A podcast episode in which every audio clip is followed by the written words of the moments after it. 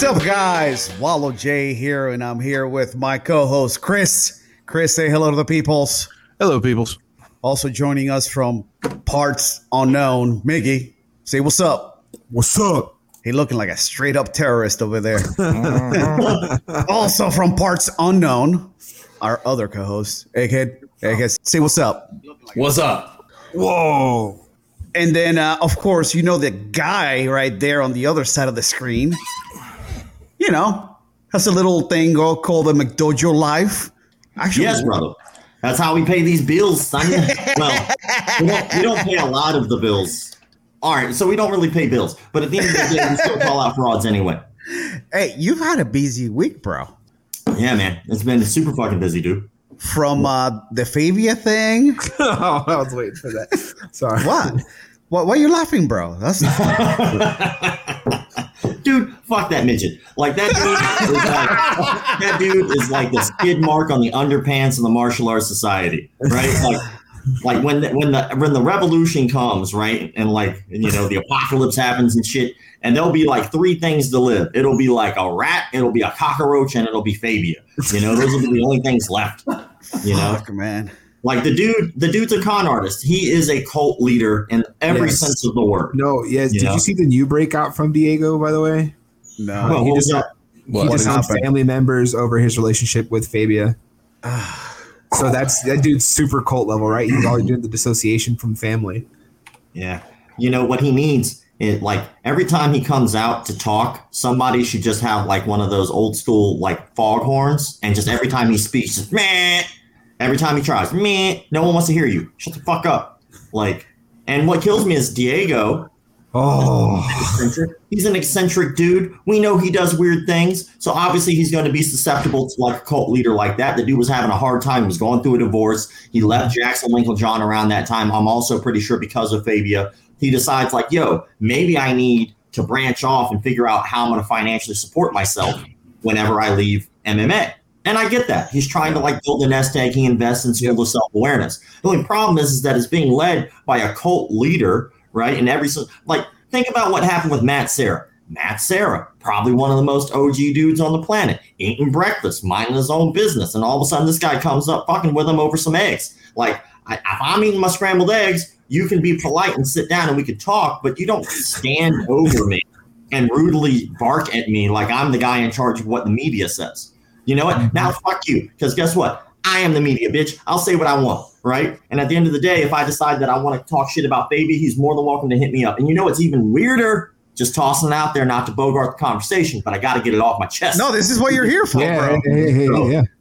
dude the the day i the day before the fabia thing right I, I announced it i'm like yo i'm gonna drop a fabia thing you know Right. like on our youtube whatnot and then the day of like i'm sitting there recording and i'm getting all my stuff together diego sends me some dms and it's all about every dm was about i'll send them to you alla if you guys want to check them out Uh huh. Uh huh. the, the day so the day of diego sends me dms right and in the dms it's like all about how cowboy cerrone is this giant racist in my head i'm going what a Oh. cowboy from the south says racial things that's crazy talk like no shit like that's not news to me you know but at the end of the day i respect the fact that he, uh, and i let him know i was like yo dude just so you know i'll look into that because that's what i do and I'll I'll investigate and I'll find out what the proof is and all that. I, I'll do that because uh, again, I feel obligated. But at Right. the same time, this probably isn't the direction you really want to go right now because you got all this heat coming at you. You should address the heat and then maybe do some finger pointing later on down the road. You know what I'm saying? Like not just try Yeah, to point don't fingers don't right off the deflect now, man. yeah. I, I, right now, Chris is heartbroken to hear that that Cowboys are racist. well, I, I will wait till the jury's out until Rob does his digging at that point, and then he comes back and goes, "Yeah, Chris, Chris is like this. He's like, we, we got one crazy thing about right in front of us right now with a potential, uh, what is it, that Dana White's about to send the mafia after Diego kind of stuff. oh yeah, You know? no." He was all Ah, like, he was scared did- the UFC is going to come kill him. I'm like, Dude, I love their the Rocky fuck? cosplay. You know, like Diego's playing like a meat carcass in the butcher shop, and then Die- or Josh is playing Rocky, beating on Diego. I love that. Yeah. Well, I mean, he's good at that, at bidding his meat. So That's just such a weird fucking dynamic, man. It's just dude is weird. yeah. I mean, it's just what the fuck. Like you know, and there again. I think like we said last week. This is this is walking CTE in action. Yeah, no. So this storyline is something I'd expect to see off of like the many meme pages I follow on Instagram, right? Like I had to do like a triple check to see like this is for real. This is a real video. I thought it was this like a some really fake good shit. edit. Yeah, I thought it was a great edit, and I was like, oh no, it's not. You Like- talking about him getting hung upside down, getting hit on? Yeah. Like, Yeah, That was crazy. yeah. That's just it's Just Why? making Swiss cheese with that brain, dude. Every hit is just a hole through the cheese. look. I'm You not, know what kills me? The the audacity of this little midgety fuck. He, the audacity. This dude comes goes to the UFC and demands like Diego's medical records for like the last what several fights, I guess at least while he's been his coach, and he demands medical records. Right. First of all, you can just get those. Like you don't have to demand from the UFC. Like if Diego wants his medical records, they're his. He can just go get them. So that's Yeah. a weird thing to do because that's legally his right to have access to his own medical records. But Yep. then the next thing we see is him getting like punched in the head while being hung outside. Yeah, you really care about this dude's safety, you asshole. Like this dude is a huge turd, right? Like I, I what I what blows my mind is I don't think people really understood just how deep this kind of stuff goes until you see a coach at an elite level. And he's not an elite level coach. He's just a coach at an elite level. So don't get Yep. that twisted. But a coach who's at an elite level, and then all of a sudden he's doing these cult like things. And he's not the only one. Diego's not the only guy. Diego was one of the one of the guys there. He also has a hold of uh, uh Stephan Bonnar, I heard. Um, help me out. Uh, Was it Stephan Bonnar? Stephan Bonnar, thank you. So he's got Stephan Bonnar also there. Stephan Bonnar was the guy who was holding the camera while he was confronting the media Oh. team at the UFC interviews. Oh no! Oh like- shit! Like, Fuck. and you know what kills me is Angie Hill, who is a homie, a homie Yeah. of the show and a homie of the brand. Right. Angie Hill was there, and she was there because they asked her. They were like, "Hey, since you're starting to start to slowly become a part of like more of the media team here, why don't you come to one of these things where we interview fighters and get feedback from them?" Right. And you and that was her first one. when Oh. Baby up acting crazy. Hey, if Man, you we- can get through that though, then the rest of them from there are gonna be easy. Right? we got we got to have her back on and see and see what she said happened and all that stuff. Because I mean, what we saw was a little snippet, and usually I I, I really am not a fan of Megan Olivi because you know I, I'm I, I I don't know for some reason I wasn't a fan.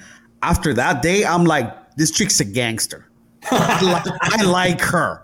She's like, stop making it about you. It's not about you. I'm like, oh, somebody's putting him in his place. and uh, Felder did the same thing. Felder didn't play that crap. As soon as he started going off on his rant, he was like, nope, just shut the fuck up. And then, like, what kills me is it's called the School of Self Awareness. This dude Yeah. has the least amount of self awareness I have ever seen in my life. He starts every conversation aggressively. And then he wonders why people get back onto him. Like he- the thing he did there was the funniest thing in the world. I don't know about you guys, but the first time I watched it, laughed my ass off. It was great. Plus, I was a little high when I watched it, but it's still. So, dude was like, he goes in, he interrupts the meeting.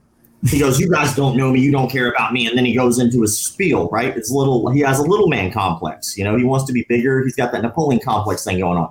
And then he goes in on that entire room. And then when they get back in on him, he's like, "Whoa, what's the problem? We were just having a conversation." Like, bitch, no, you were being an aggressive little douchebag, right? From Right. you know the, the lollipop guild or wherever you're from, and then all of a sudden you're mad that people start getting in on you. It's like, well, that's your own damn fault now, isn't it?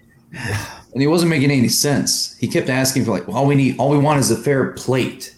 What the hell is that? They're unfair plate. Yeah. I've had a full plate. I've had an empty plate. I've never had a fair one.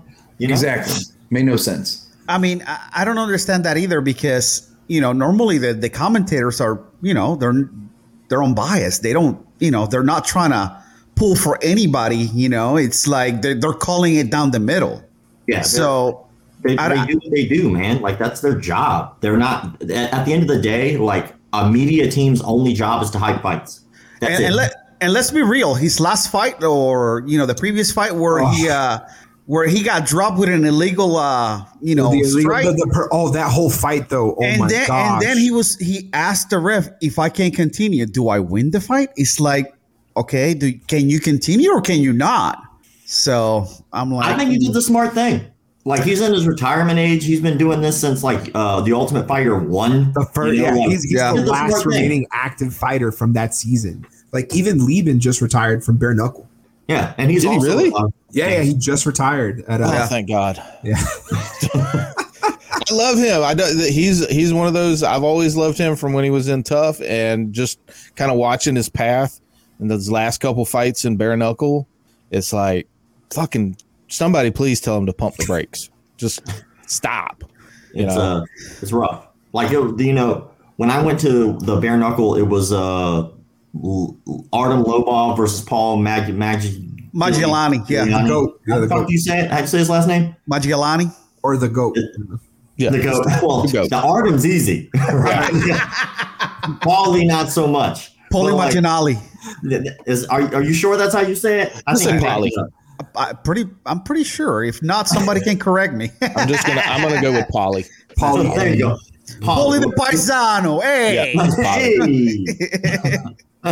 well, like yeah, so like uh, Artem beat the brakes off that dude. But when I got there, like their uh, media team, which was hilarious, they were like, "Yo, you got to go to the media area," and I was like, "Oh, well, that's cool." Usually the media area is like real close to the ring. You got good seats. Yeah. It's like in the upper deck, way in the back. And I'm Oh. like, "Bitch, I do this whole thing on my phone." like, I can't even see what's going on. And I, they were like, uh, the lady who was in charge, I was like, yeah, let's, we want access to be able to go back there, interview fighters, maybe take a few like B roll pictures and stills and shit. And she like looked at me like I was crazy. She goes, what promotion has ever allowed you to do that? And I was like, literally every promotion I've ever been to, ever, from amateurs to pros, has always allowed media a very specific amount of access. And you're shoving us in the corner like we got the kids' table at Thanksgiving, you know? It's like, Any get out of any here, promotion that wants to you know expand and build Right. does that. She I don't must know what the be fuck new. you're doing. Oh, dude, they fired her. She's no longer like after that. She was no longer in charge of their media. Like Oh. me and like four other Good dudes, call. like sending each other texts because we didn't even know where to go or what time to be where we were supposed to be for like the um the media day, like the the weigh-ins. We were like, where are we supposed to go? Like she wasn't answering her phone, nothing.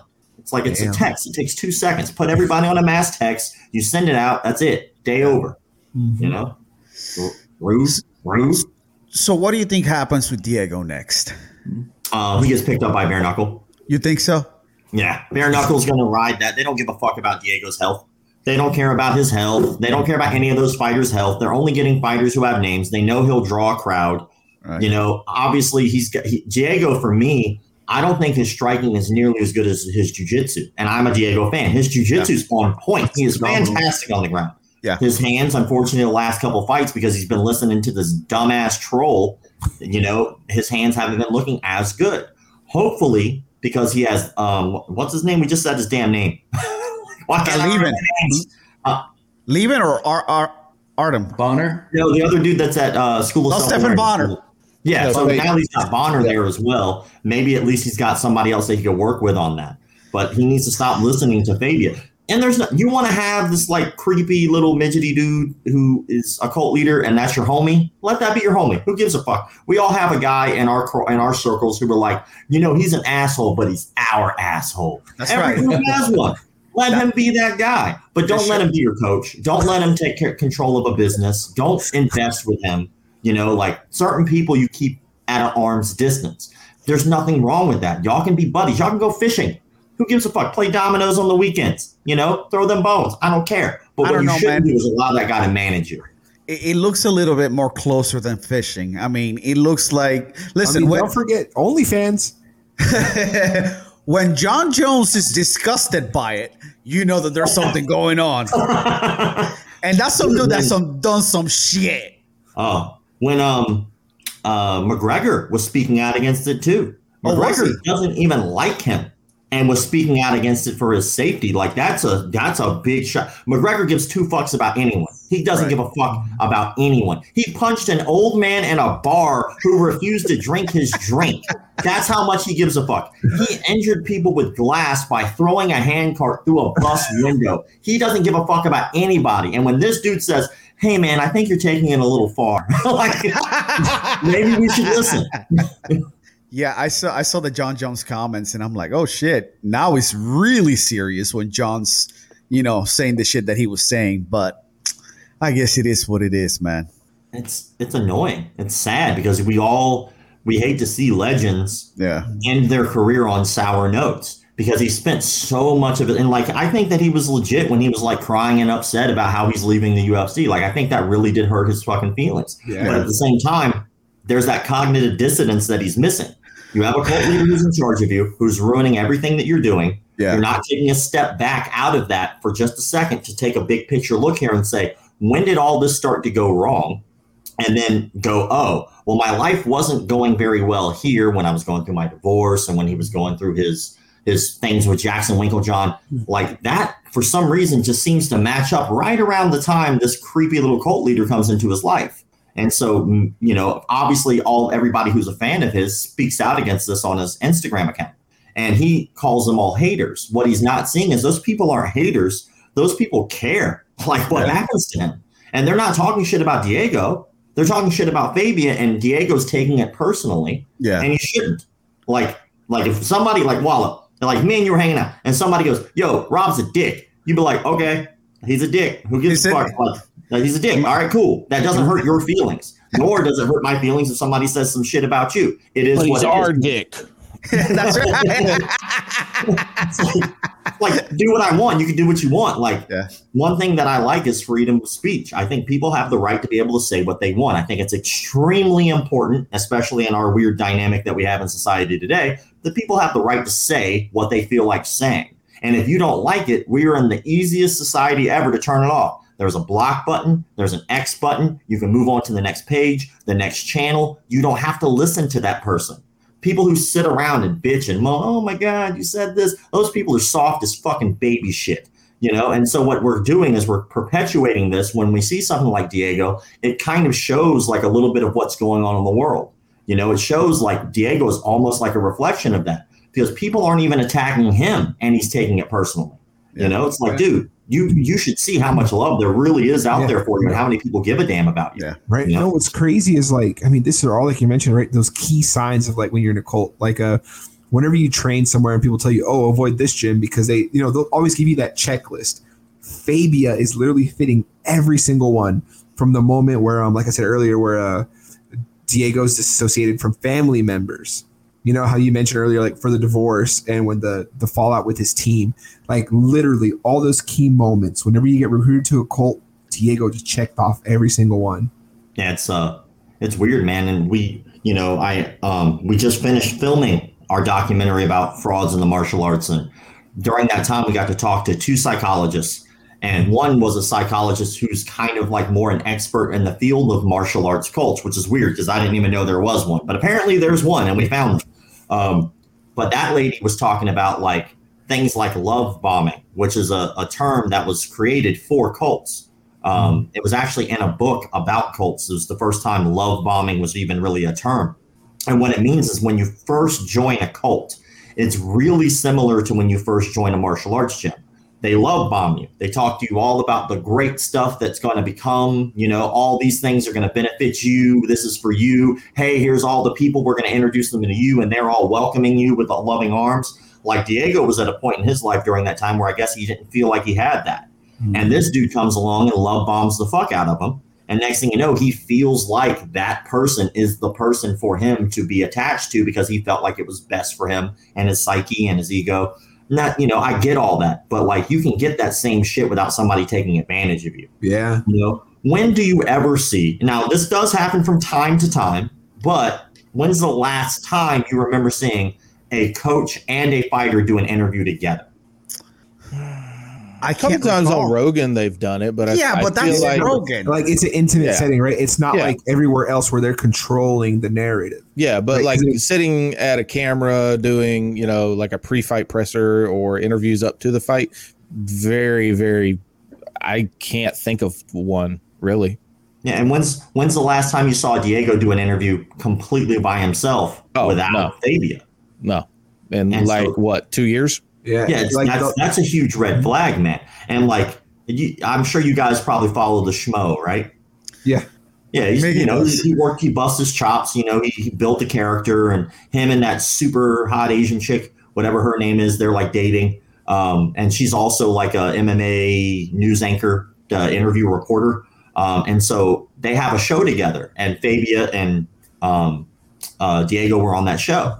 Well, when Fabia was trying to get a point across about, hey, you know, it's uncomfortable when you have too many people in the ring, like, well, that depends, uh, depending on the person and the personality. In order to prove his point about how it feels uncomfortable, he got up and he got like right in the schmo's face. And he's like, Is that comfortable?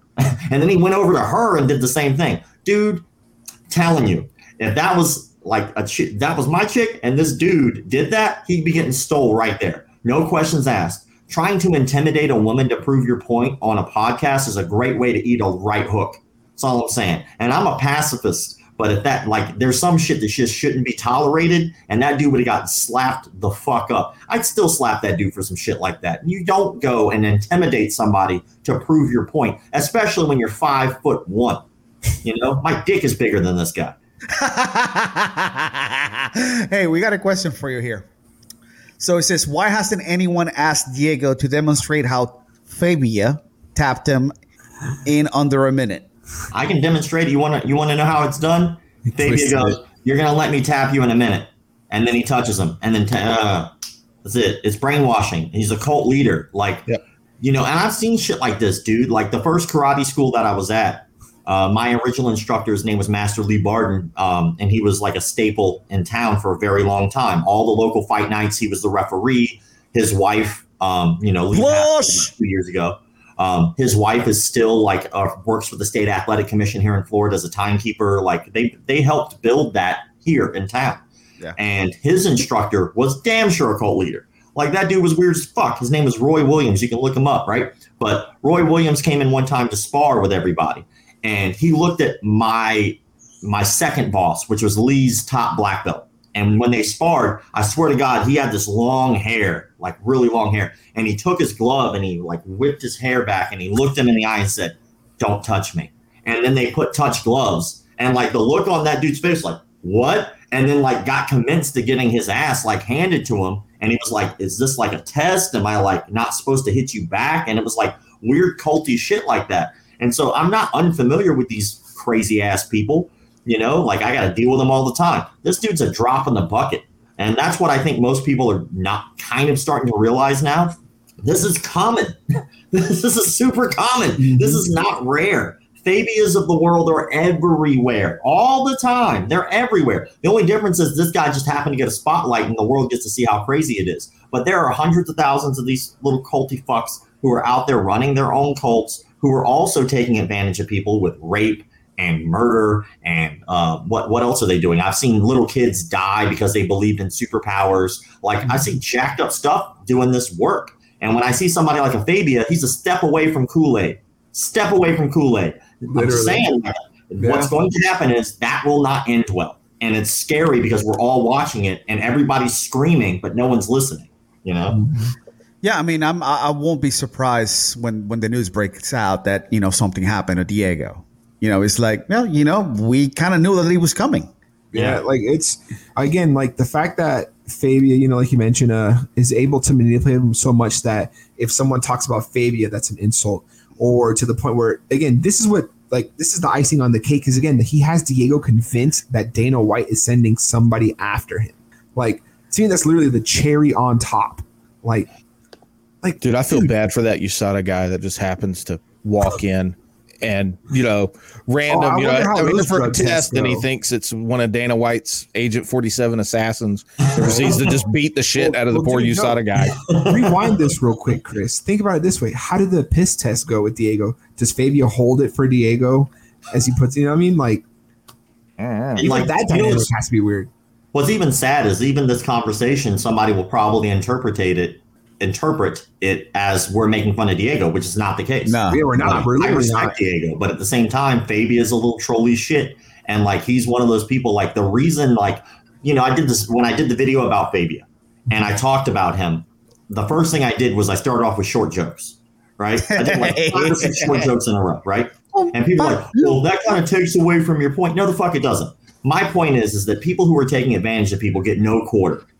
You get there is no safety for you. I'm not going to be polite or kind to you. If I make fun of you, I make fun of you for a damn good reason, right? It's not like I'm just taking shots at every short short person in the world, right? I'm taking shots at a cult leader. Fuck him. Fuck everything about. Him. If I saw that dude in in person, right, I would say fuck him. Diego would punch me in the mouth, but I'd still say it, right? Because he's Yeah. he's a cult leader. He's cult. Because to me, what's crazy too, right? Like, imagine what else is really going on that we don't see, right? We're already seeing a lot, so imagine what else there is back there. Like, dude, Nah, for the, the all shit that know- we don't see. Yeah. I don't. yeah, I don't want like- to see. I don't. wanna see. For don't all we see. know, Fabia now owns everything Diego owns. You know, Oh, if not, it, it's only a matter of time. right? Literally, only matter of time. He kicks Diego out when another chump comes by. Yep. That's a, It- that's the the path is like this lifespan's got about two years, and Yeah. I, I think something bad. Yeah, he's gonna milk it, especially now. Like, what makes me feel really more concerned is this, right? Unfortunately, now Diego's kind of going to that gray water area, that murky water. He doesn't know what's going on. So, what if out of all this now, Diego gets no offers anywhere? Fabia's just gonna dump him like trash. That's what's really concerning, you know?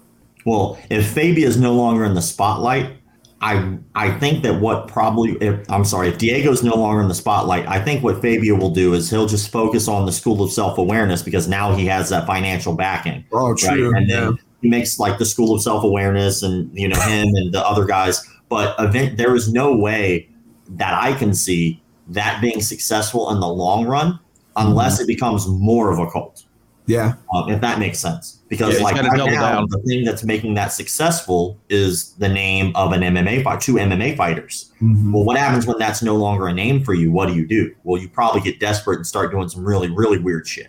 You know? Mhm. yeah, I mean, is Hey. Bonnar even fighting still? No. I was about to say I thought he retired. So Yeah. But still, he's he's a name. yeah, he is a name, and he's a great name. I mean, he's a great fighter. Yeah. So- like uh, Fabia's trying to get him on the Toyo Tires commercial to get some more, you know, income. Nah, Well, listen, in about 15 years, when we're, you know, saying President Fabia, you know, shit's going to get really weird. You know, I'm not gonna lie, it wouldn't surprise me. I'd be like, eh, no, it, it wouldn't surprise me either. I mean, the world is weird, man. The world Yeah. is weird. at that point, I leave. Listen, I, I'm cer- fif- 15, 15 years ago, Matt Serra would have jacked that dude up. You know, Oh, he yeah. would Yeah. have thrown him through a glass window. I'd be like, get the fuck out of here. I still, I think he would still do it today, given the right situation. And uh, Oh yeah, for sure. I don't know. I think he's got a lot to lose now.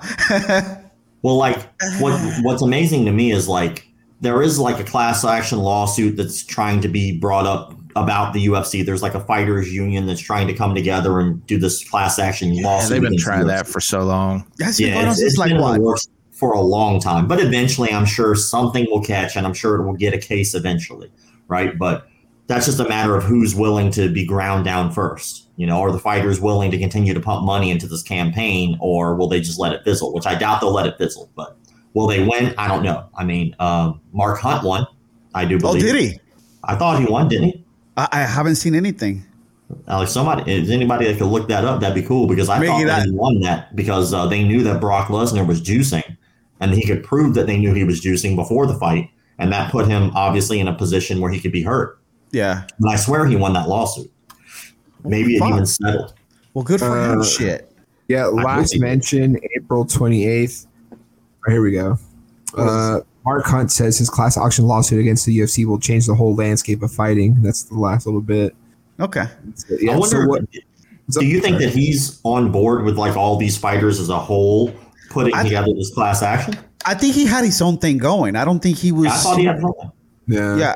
So I, I had a question because back, I want to say maybe four or five years ago, there was there was some sort of MMA union that was trying to get up and running, and their whole thing was trying to pass the Ali Act for MMA. Whatever happened to that? Because that would have changed the whole landscape of the UFC and you know mixed martial arts as a whole. Yeah, I don't know. I'm not exactly sure. Stuff like that, it's hard to like speak on because it's so complicated, you know. And like, there's a lot of moving parts that are constantly happening. More people are being added. There are people who are dropping out. Like, it's it's a weird weird position for MMA right now. But I love seeing how fighters right now are more of in a free agency, and you're seeing fighters moving to different promotions that they're just not happy with the promotion that they're at. You know, that's smart. That's great. I love seeing that. Yeah, Rory MacDonald went from UFC to Bellator to PFL. Uh-huh. So Hey, I mean, yeah, one is- exactly, man. Uh, what's what's the other guy? Uh, Showtime Pettis. He Yeah, went to, oh, yeah. he went to PFL. Although he lost his debut, that kind of sucked. That Oh, happens. yeah, yeah, yeah. But it, it is what it is, man. Like fighters are getting good. You know, you don't have to be in the UFC to be good. Back in the day, yeah, Because that was those- the name. now, yeah. Now it's like you can find studs in Bellator, PFL, anywhere. You know, mm-hmm. so I have a dream league in my head. I've oh, always yeah? wondered the guys who get caught for juicing. I don't think they should be kicked out. I think that they should just be put in their own division for the Yeah. juicing.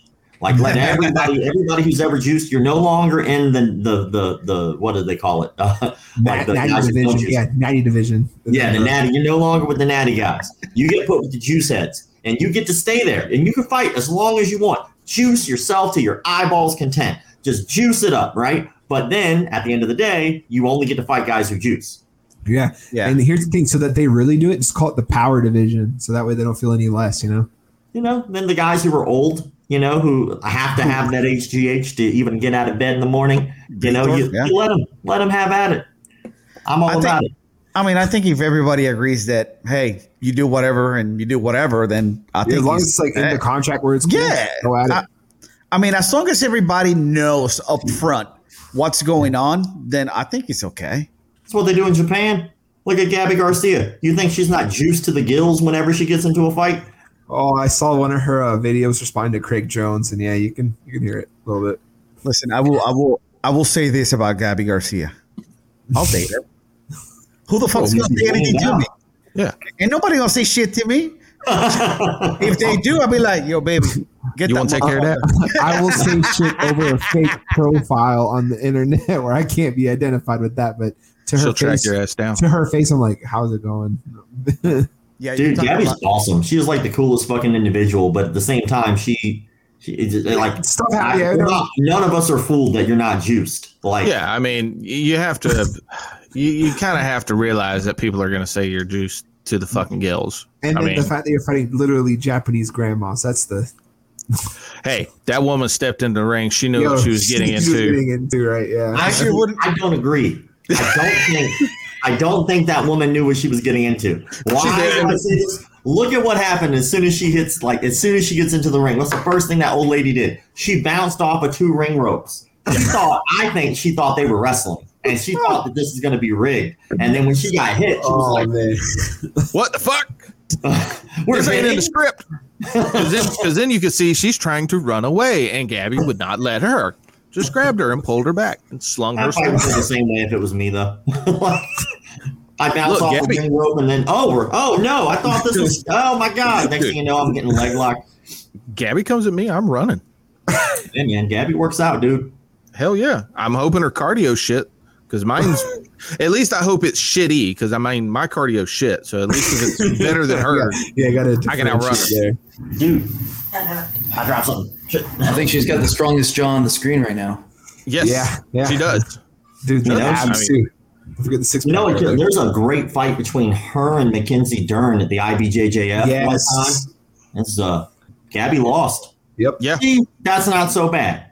She she looks like lean, but at the same time, I guess it's because of the angle. She doesn't look massive. But if you look at the Probably picture, Yeah. her- into. It's, and I'm not talking shit about her. I think she's a phenomenal athlete. No, But I no, yeah. I mean, she's- look, Oh, That's this a beautiful is, this picture. Is, this is probably around 210. Dang. Yeah. Yeah. I'm- How tall is she? Let me see how tall. she she's is. like 6'2, isn't she? I mean, look, She's I'll tall. take I will take that all Fuck, day she's long versus versus the yellow shirt. Yeah, no, Yeah, next to Oh yeah, well, Next to that was Vanderlei one- for that was effect. a- there's a picture of her standing right next to uh, the axe murderer. Um, Oh yeah, yeah. yeah, yeah, yeah, I get that. We're dumb. Yeah. and that kind of goes to show you like just the size of her. If nobody's looked up Gabby Garcia's matches and you're watching, you definitely should because she is talented in jiu-jitsu. Yes. But at the same time, like you cannot tell me she was not juiced to her eyeballs doing that right there. At that No. time, it just looked like maybe she didn't have the proper workout routine to be able to handle the juice. Because if you're, you know, you're taking steroids, you have to work out or you look puffy, and that's what I think I see here. So that's the picture you were talking about, Mickey. Oh yeah, that's No, the one next to it to the left of it is my favorite because just her in, in movement next to him. Oh, like man, I mean, her arms are bigger than his, bro. Yeah, like I said, I Mm. date her. I I, I will Oh feel n- no! Hey, I will feel secure. I will date the I will date the one here in the crop top all day long. Well, that's what she looks like now. Like Yeah. Gabby Garcia now is like leaned out and she's like changed up her diet or whatever her her cycles are. Um, Bro, she's you know. still around she, two she, she changed up her acai supply. There you go. yeah, that's a big difference. You know, that's Yeah. night and day. But in Japan, like she's a celebrity, dude. Like people stop on the subway and like try to take pictures of her and shit. Like that's a thing for them over there, dude. People who are like massive. Like it's like Bob Sapp. When you look at Bob Sapp's career, dude, Bob Sapp was taking so many dives, he might as well have been on the Olympic swim team. Like Yep. he's diving, But he's but he's loved over there. This is Oh. her today, right here, though. Dude. That's still not that bad. She's Yeah. around 238, 245. She's I'm- bigger than Galvao, bro. Like I saw her, I, I saw her standing next to Galvao, and I'm like, holy fucking shit! Either Galvao is really small or she's big. And the crazy Oh. thing is, is you still think Henry Cejudo could probably well, he probably still could beat that. Well, like, have you seen? Um, you saw Um, what happened with Galvao and um, uh, Gordon Ryan, right? Yeah, Of course. Oh, yeah. yeah, she Oh, was yeah. the one holding back Galvao. So, what kills me is like, so we interviewed Galvao for the documentary, and uh, that happened a week. We interviewed him a week before he got slapped, right? And so I was like, oh fuck, man, like that's, that's not a good look, you know. But anyway, what kills me isn't how he handled it. Like he got slapped up because of his own fucking fault. And I like Galvao. I like Andre Galvao. I'm not talking shit. I'm just saying the truth is the dude fucked himself there. You know, Gordon Ryan tried to shake his hand. He ignored it. Okay, you're a grown man. You don't have to accept anybody's handshake. I get Sure. that. But then you chase the dude down and talk shit behind him, expecting nothing to happen. Okay, then he stops to confront you and have a conversation, and you push him. Yep. Well, now you put your hands on somebody who has the right to defend himself. So, as the most confident human being on the planet, his face doesn't even change. He smacks him so goddamn hard, I thought he needed baby powder on that thing. He just ah!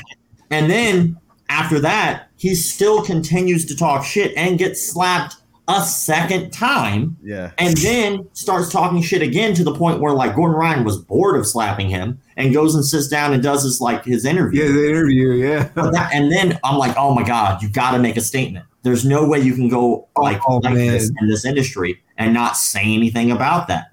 And then what's his statement? Well, half of it was in Portuguese, so I don't even know what right. it's saying. But He got smacked so hard that Gordon knocked those prices fifty percent off for one 50% off. subscription to Galvao Online. That's how good of a smack that was. Man. That's what was so fucking bad. Five percent. yeah, That's that to me was the worst thing of the if he would have came out and been genuine and been like, Yeah, like I look, messed up. I fucked up, you know, as an adult, shouldn't have did that, you know, what I teach was if he would have done any of that, cool. But instead it was a little bit of that and then buy my shit. You yeah, that was Yeah. that was the worst move he could have made was try to sell his online tutorials after getting smacked up. on self defense. Let me show you how to self defense after I just Hey got guys, slapped check out twice. this new video. Huge honor for me to show you the slap defense. Listen, I, I think I saw even people that don't like Gordon say, "Yeah, Galvao was in the wrong. He put his hands on him." I mean, how, how do you ba- how do you address that? How, what is the proper way to say I fucked up? Without Just- having- that's it right there. One, when a grown man slaps you, even if you know he's going to murder you, you fight that dude. Like, I'm sorry. Like, what happens when what happens back in the day when they take off a white glove and somebody got slapped? Somebody was going to get shot. That was Yeah. a duel, son. Like one of us has got to go. You can't just slap me, right? And so, it, even if you're going to lose that fight, you fight. But then you know he can play the whole "well, I was being honorable" card, blah blah blah. Okay, cool. Mm, Then you no. get online, you tell people, "Look, I want to go ahead and settle this once and for all. You know, let's go ahead and just have the match. Let's just Yeah. go ahead and do it and get it out of the way. And if you lose, at least you lost with some integrity. You know what I'm saying? Oh yeah, Why, why do you think he, he won't do that though? I mean, that's that would be like the because he easiest doesn't thing. want to lose to Gordon. That's why, bro. That's it. well, who does? Yeah, nobody, wants but, to lose. But here's the thing: you probably forget or haven't seen. Galvao is known for doing his yearly moonwalk at every major IBJJF tournament where his team wins the team trophy. The dude loves winning. You don't want to lose to this gringo kid that's come up like what t- you're twice his age, pretty much. You don't want to lose to that. He's half Puerto Rican now, bro. So Yeah, hey, he's one of us now. easy. He you know what you do? I got it. Solution, right? Easy. You wait in your car. The IBJJF is just kind of ending. Gordon Ryan's shaking hands. He's walking out to his car. Bam! Next thing you know, somebody hit Gordon Ryan with a car. Whoops! and then after that, you go, "Hey, I challenge you." right? And uh, you know he's, he's not working below the waist. You're like, let's do it, bud. That was a joke, by the way. I'm not encouraging violence against Gordon Ryan and being hit with a car. Gordon Ryan is also cool as fuck. I met him Honestly- several times. Honestly- nice to me. In a situation like that, I would feel bad for the car because Gordon's pretty solid, He'd probably tire lock it. right? That's that's another thing, you know. People talk so much shit about Gordon. He's this, he's that. Like I've met him also, and he was actually pretty damn cool. I met him in Tampa, so I don't know. I, I just can't follow the whole, you know, people shitting on him online. It's And, just his internet persona, man. Like Yeah. for him, like I know why the kid partially does it, right? Like because of him, people have watched him, right? Now he has one signing him. He has a grappling match against uh was it Shinya Aoki? I think. Yeah. Yeah, that's so- August, so- August 29th, I believe Yep. it is. So think about it. The first grappler to have like an event and a major promotion. Okay. Listen, what he's doing is just going to elevate the sport more. That's more money for other people, for other grapplers. I'm happy that he's doing it because eventually that that'll trickle down to our boy Squirrel. Yeah. Well, I mean, I mean- he's working hard. He's working hard. He's, Yeah, he's, he's- he's got his hustle right now. He's doing He good. is. He's And, and essentially. I mean, tell me anything negative Gordon's done for jiu-jitsu. Nothing. I mean, Not It, it depends, right? If you're Brazilian, the worst thing he did was slap Galvao, but I mean, well, No, that's I mean- Gallo's fault. Well, if he slaps Marcelo Garcia, I could see where that would be an issue. oh, Yeah, okay, not now we're Marcelo. crossing a line. Right there, that's- just right there. there. that, that man's a national treasure. You don't fuck Yeah. with that shit. Just- Yeah. you know, and plus, like, what is Marcelo Garcia's like? What five, six, something like that? Like, he's not a big next dude. to him. But he's a gentleman. He's not Yeah. gonna he's not gonna put himself in that position that Galvao put No. himself in. No, he wouldn't sit there and go back and forth. He would just be like, "Okay, that's how you feel." Yeah. Bye. Yeah. And then, he And a I shit. bet he would probably have the match. Yeah, probably. Yeah. Well, he, you know, I think Galvao was asking for an exorbitant amount of money too. I think he was asking for a A million, million dollar dollars. Oh yeah. Yep. And I think they came up with it. Yeah, they, they were they were going to give it to him, but he still fucking turned it down. Dude, Like, a no, I million need more. dollars, I will let you tap me. Sure, take, Bro, the news take the meat. knee. dude who, like gets beaten up, and then You I'll be on the on the news just crying with my hundred dollar bills. My oh god, oh man, my ankle locked me. Ooh, I wouldn't give a shit. I go out and buy a Lamborghini and cry in that. uh, I got a question here for you from uh, Lloyd, and he asked, "Why do you think Bruce Lee never fought?" because he was He smart. did. Well, he did fight. Well, I guess no, he had matches, not technically. Yeah, Bruce Lee was Fight. smart, man. He wasn't a professional fighter. He was an actor and a philosopher. You know, was he a martial artist? Yeah, but I mean, he was an actor. That's what he wanted to do with his life. What was the first thing Bruce Lee was a champion at? It was dancing. Like he wanted to be an entertainer. He didn't want to be. He didn't want to be this grandiose fighter. He had opportunities to do so, but he was an actor. Like why? Why would anyone take the lesser of the two? Like why would I? Okay, like uh, Ronda Rousey. Here's a great example. People got upset when Ronda Rousey decided to go to WWE. Why? Why are you mad? She's getting paid more money. She's in less real danger. I mean, she still could be hurt in, Yeah. in her work, but she's in less real danger. She's in the spotlight. She's making a fuckload more money and she's happy and she's able to have a kid now. She has a family. Like when she was fighting, dude, it's a lot different. That's a different environment. Those training camps suck. You know, usually with training camps, you're isolated for like eight weeks. You're not really going about that family life for that eight weeks. And when you are there, you're just an asshole. Like you're not eating what you want to eat. You're not doing what you want to do. You're miserable. You're grumpy. Like I feel bad for families when a fighter has to go through a training camp because they're going to be dicks. Like they just can't help it. They're, they're miserable. They, they're fucking hungry and they, they got to go murder someone with their hands for money. You know, they're not going to be the nicest people. So Unless unless you're Angela Hill, who looks like she's having fun with it. Yeah, but her coach is also like her dude. You Her husband, yeah. and I don't know how much. I don't think she has to cut that that much. I don't think no, she I think does she huge much cuts. stays ready. Yeah, I You love know. her. She's Oh, so yeah. funny, man. She's Dude, got oh, like yeah, one of the best Instagram. page. Yeah. Oh man, did you see her little roast of Stephen A. Smith the other day? Oh yeah, yeah, yeah. I That saw was so funny, man. what she was doing. How he punches. Yeah, the punches. Uh, I like her new shirt too. Her new shirt's yeah, pretty dope. Goya Shout out. Killer Like, was it? someone's head off or something. Yeah, yeah. Uh, what what was it? Uh, Yeah, it's like Goya Killer, I think, uh, and it's bitch, uh, bitch hunting season or something like that. go. and she's an OG dude. What What's crazy is like she's been in the game for so long, and now like her last several fights, she's been catching traction. I don't know exactly what it what it's been or what has been clicking in her life, dude, but she's been wrecking house. She's Yeah, been dude. doing Well, that, so that's well. because she, She came on the up. show. Yeah, she came on our show, and that's when she started wrecking people. that's what it was. I know it. I, I saw that. Uh, I saw that Bisping was uh, giving you some love. Have you Have you spoken to him at all?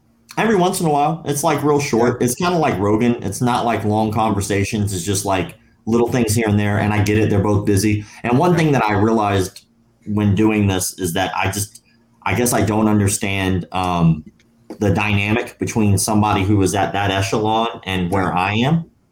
And it's very difficult to interact with those people and actually pretend like you have anything in common with them.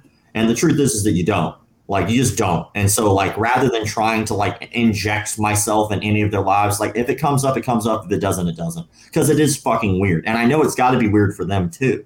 You know, like somebody who was it? Uh, well, there was some famous like speaker recently, and he was talking about how you know it's not only is it weird for people who are famous to be around people who aren't famous, but it's also weird for people who aren't famous to be around people who are because it's a weird dynamic. Like you're so removed and people say, you know, like people like that, you know, they're never change. That's a lie. You can't help it. Like when you walk into a restaurant, like there's a story about GSP when I interviewed um when I interviewed John Wayne Parr. John Wayne Parr went to a training camp with GSP at TriStar. When he went to the training camp, John Wayne Parr was like, yo, let's go down to the corner store and let's get something to drink. And GSP was like, well, let's get the car. I'll get like an Uber and we'll go. And he's like, why?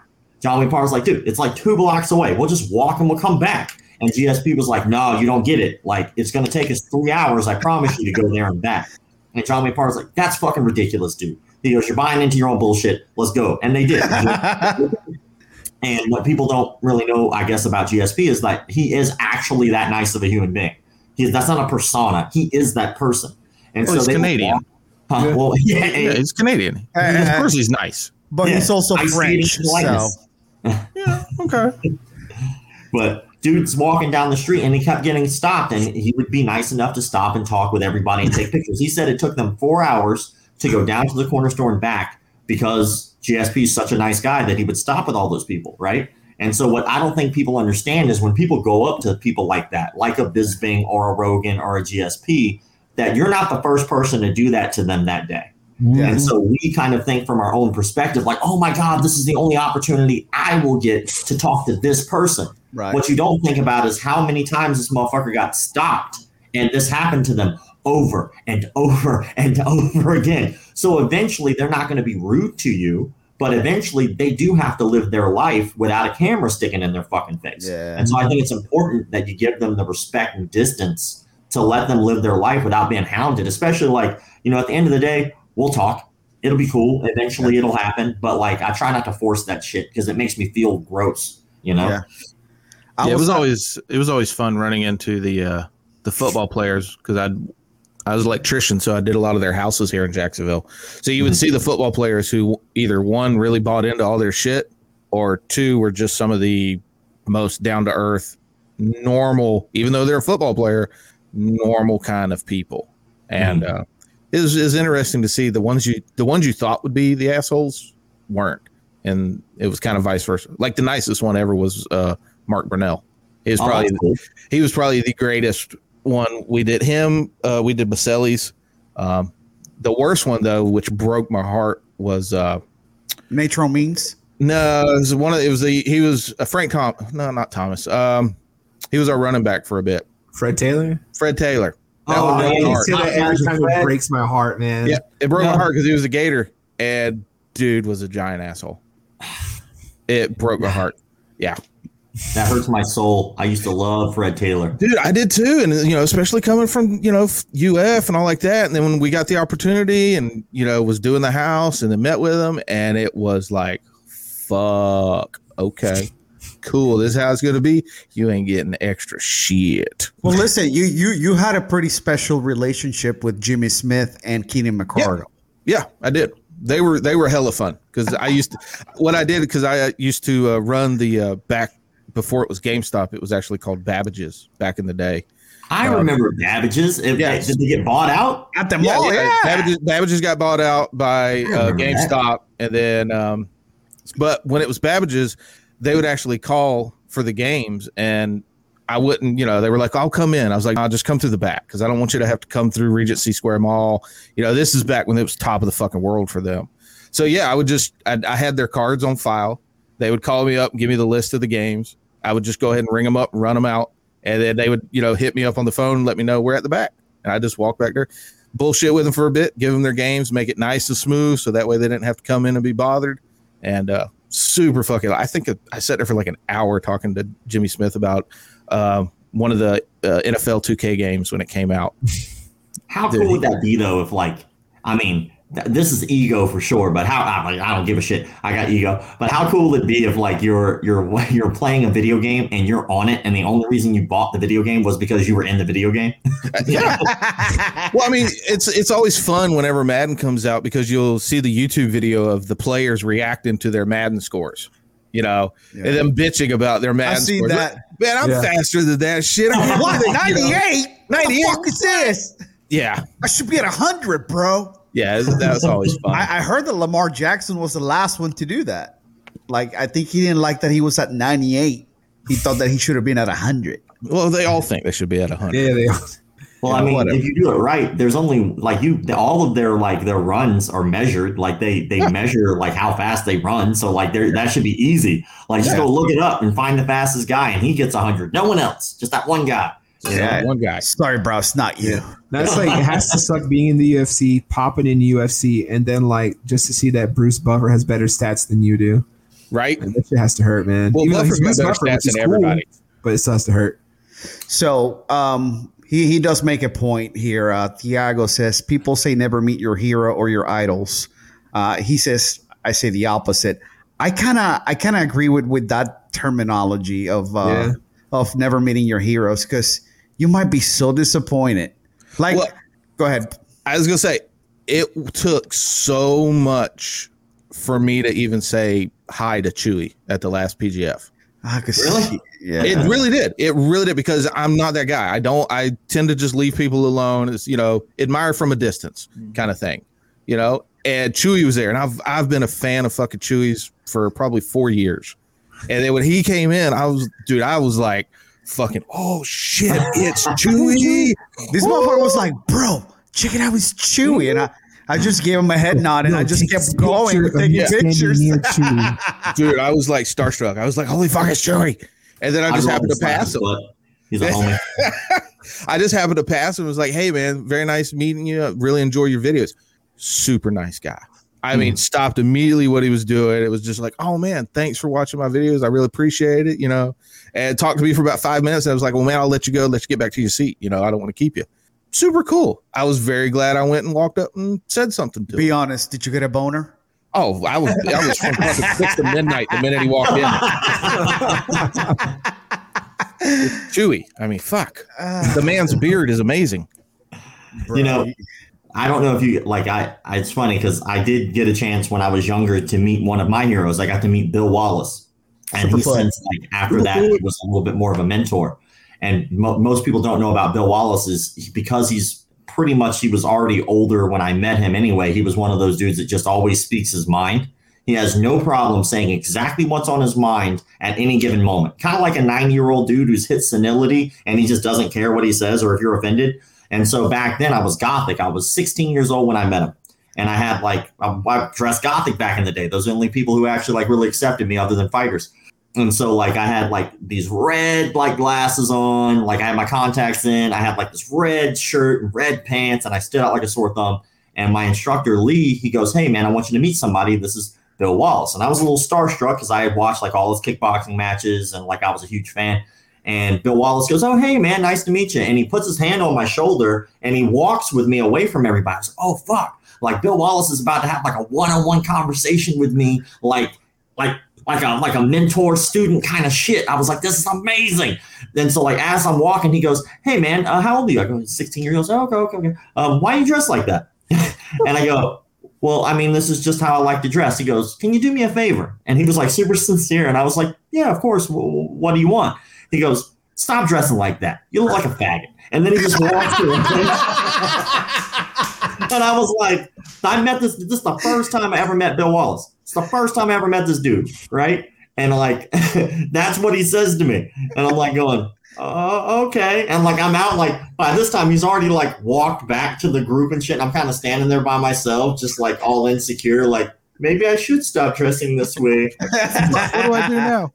When did you stop dressing like that? When I felt Next like it, because I'm a grown ass man, I'll dress He's how like, I please. Fucking yesterday. No, I stopped. I stopped dressing that way when I started living in the gym. Like when I was just in the gym all the time. Like the only thing I ever wore was just like uniforms. gi? I was in gi pants all the time. Um, at that time, I was teaching karate, so I had gi pants that actually had pockets in them because Century had pants like that. So that's all I wore, you know. And because I was doing the type of karate I was doing, we always wore t-shirts and uh, t-shirts. We didn't have to wear a gi, so I was just in like t-shirts and gi pants all the time. And uh, that's when I stopped dressing like that. But you know, it is what it is. And like, I gotta tell you, like, after that moment, rather than like taking it personally, I fucking love Bill Wallace to death.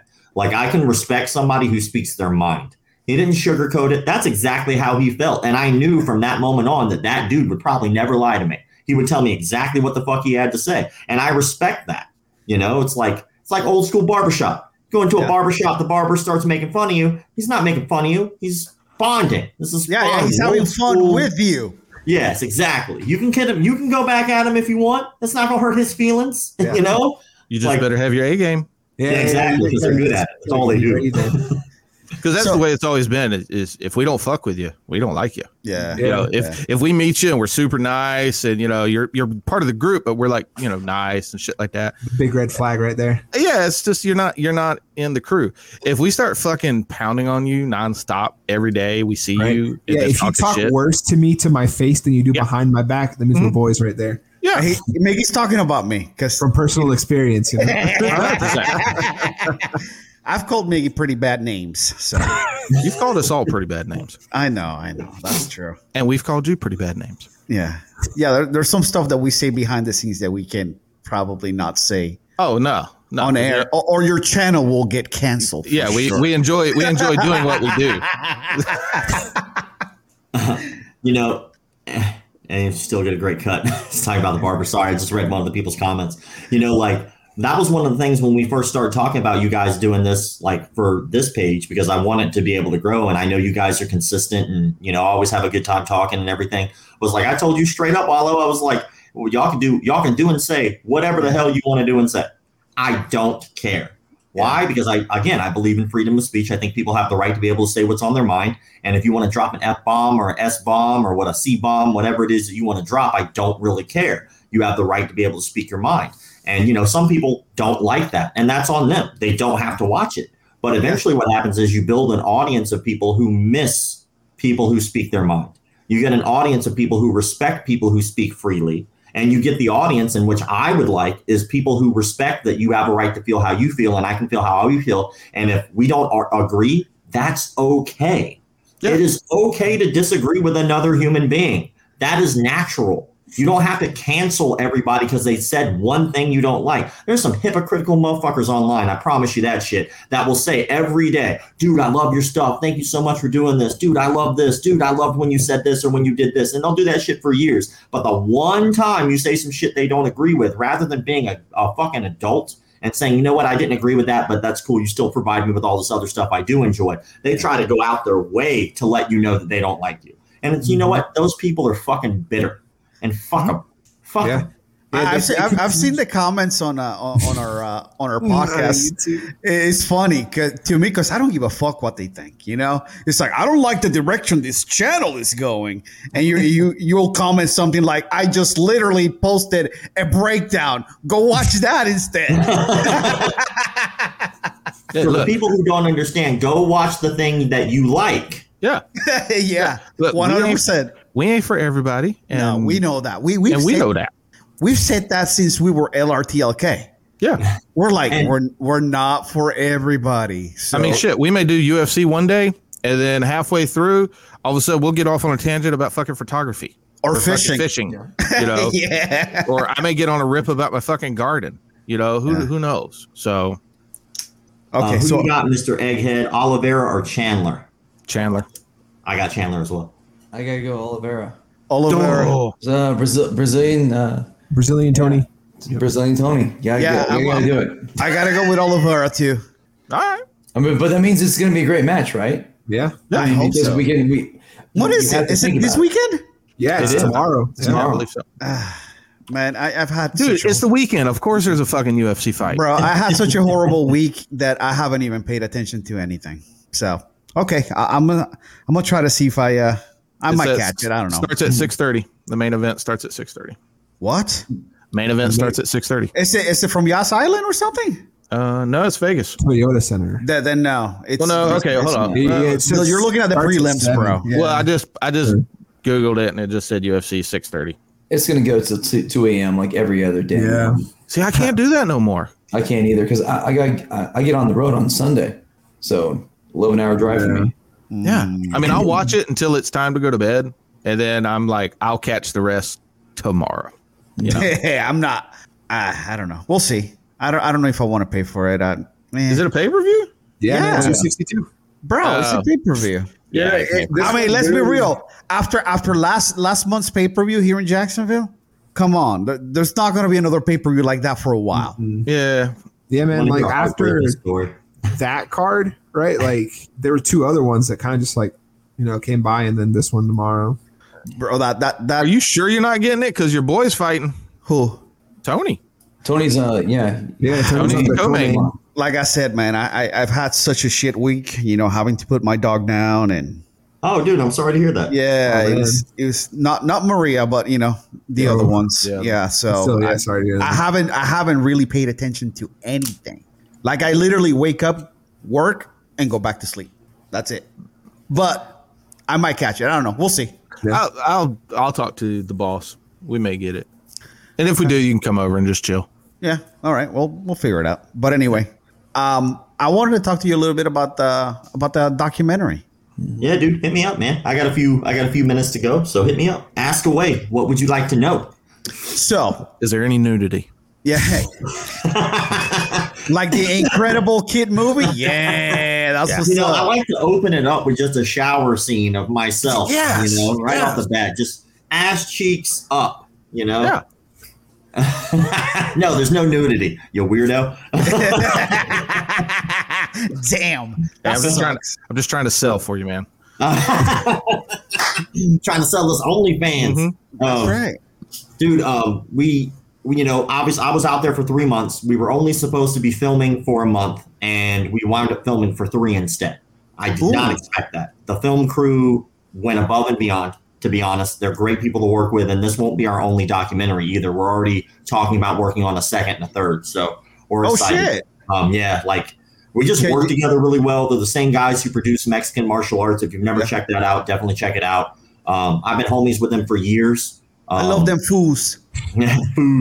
Yeah, man, and they're just great people, and they're they work, and that's what I love about them. Is because I remember the first time I ever worked with them, and I knew I wanted to work with them again. Was I had a delay on a flight, and I wound up having to like jump around, um, and I was I was in airports and on airplanes for twelve hours before I was able to get to them.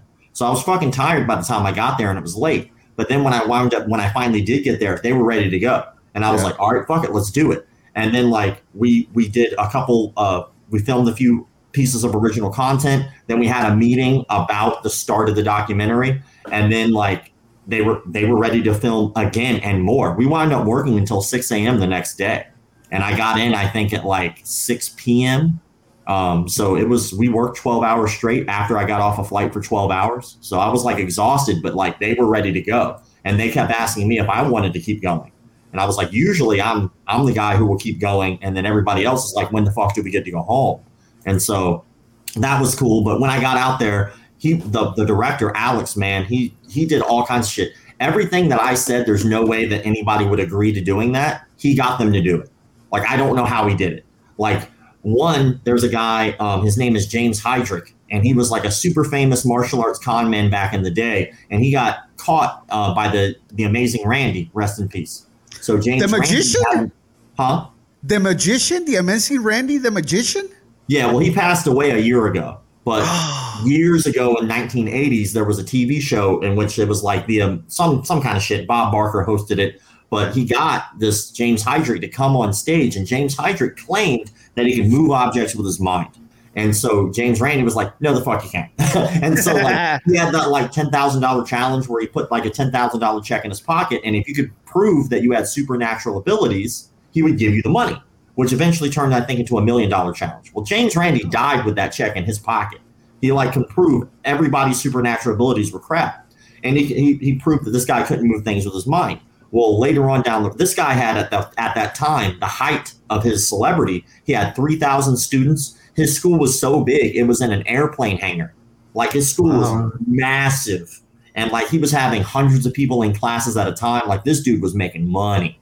And so, but he was a con man. He got busted for molesting five kids and he got a plea deal and it put him into a uh, mental institution, which is only an hour away from the production studio where I was at. And so, dude, Oh. we were able to interview him like while Wow. he was in there. Oh wow. Um, so that was a crazy interview, and we brought him in as a like um, an ex, uh, subject matter expert because who knows how to con people better than like this dude who was able to con people all around the world. He conned royalty, like he conned presidents. Like this dude, he he convinced people he really was a psychic, which is crazy to me.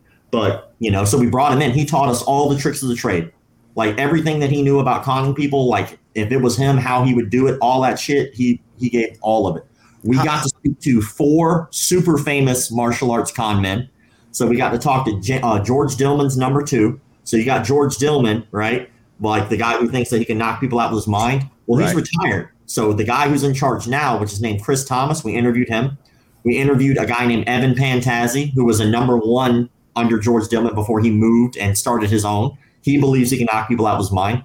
We interviewed Ashida Kim. Ashida Kim, the old school ninja guy who has that video of him dodging bullets and shit. Uh, we interviewed him. So, like, we got all these great con men. And then we got a con man to come in and teach us a seminar. And we filmed all of it.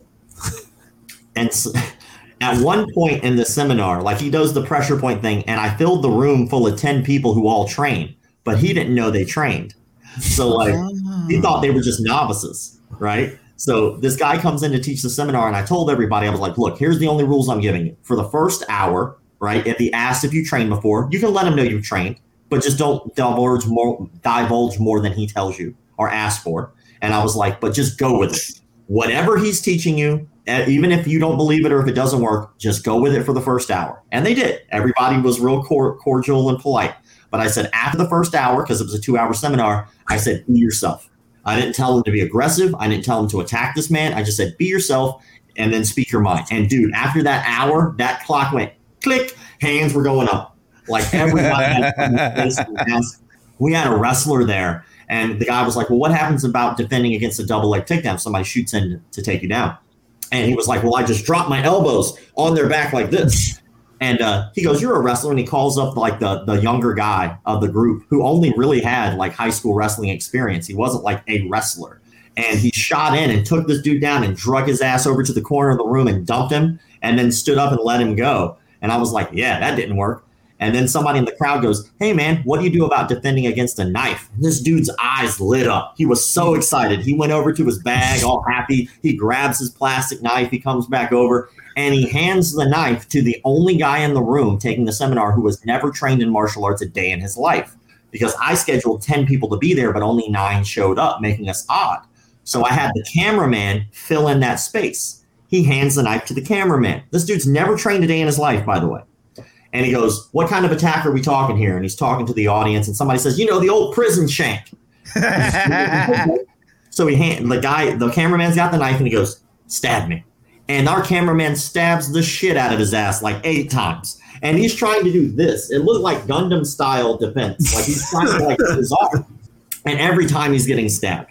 And then like somebody in the audience, actually Matt, I don't know if Matt's still here or not, um, from Epic Roll, uh, was like, well, what happened? Wouldn't this be a better option? And he two on ones the guy's arm, and the guy tries to stab him and can't do it. He goes, oh, no, no, no, no, no, that wouldn't work. It's like, clearly this actually does work better than what you're saying. he goes, no, that's silly, because what are you going to do after that? It's like, well, bitch, not get stabbed is what I'm going to do after that. That's the whole point. But then he's like, I want to get closer. He's a, like, that's why I'm not going to grab the guy. So he like rushes, he rushes our cameraman and grabs him and he bear hugs him. Well, our cameraman's arm is free and behind his back. And so our cameraman, kind of like selling it a little better than I would have, he's pretending to stab him in the back, but he's not touching him with the knife. And so the guy doesn't know that our cameraman is doing this shit behind his back. and so he's looking at the audience. He goes, As you can clearly see, I have complete control of the guy. And somebody being an asshole in the audience goes, What happens if he stabs you in the back?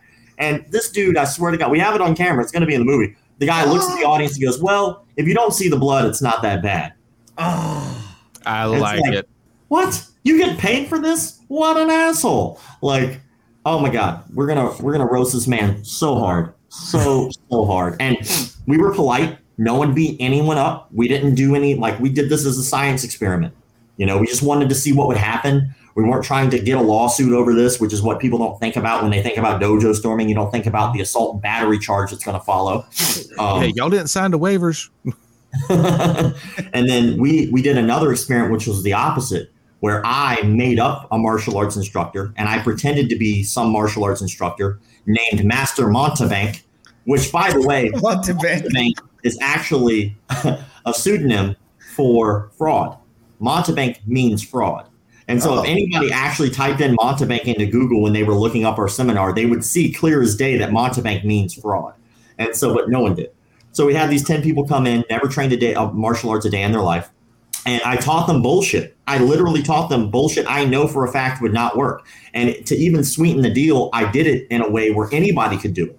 I just took three moves from three different movies. I took, there you go, see, a person who deceives others, especially in order to trick them out of their money, a charlatan. Bam. And so thank you for looking that up, by the way. Um, so I ta- I picked three movies. I picked Under Siege 2, I picked Miss Congeniality, and I picked uh, Enough with Jennifer Lopez, where she learns Krav Maga. I love And her. I took three techniques out of that those movies that don't work. Don't they're proven not to work. One was a wrist lock. One was like the whole sing, right? And then the other one was a was a sweep that she does not enough that just doesn't work, right? And I taught them this.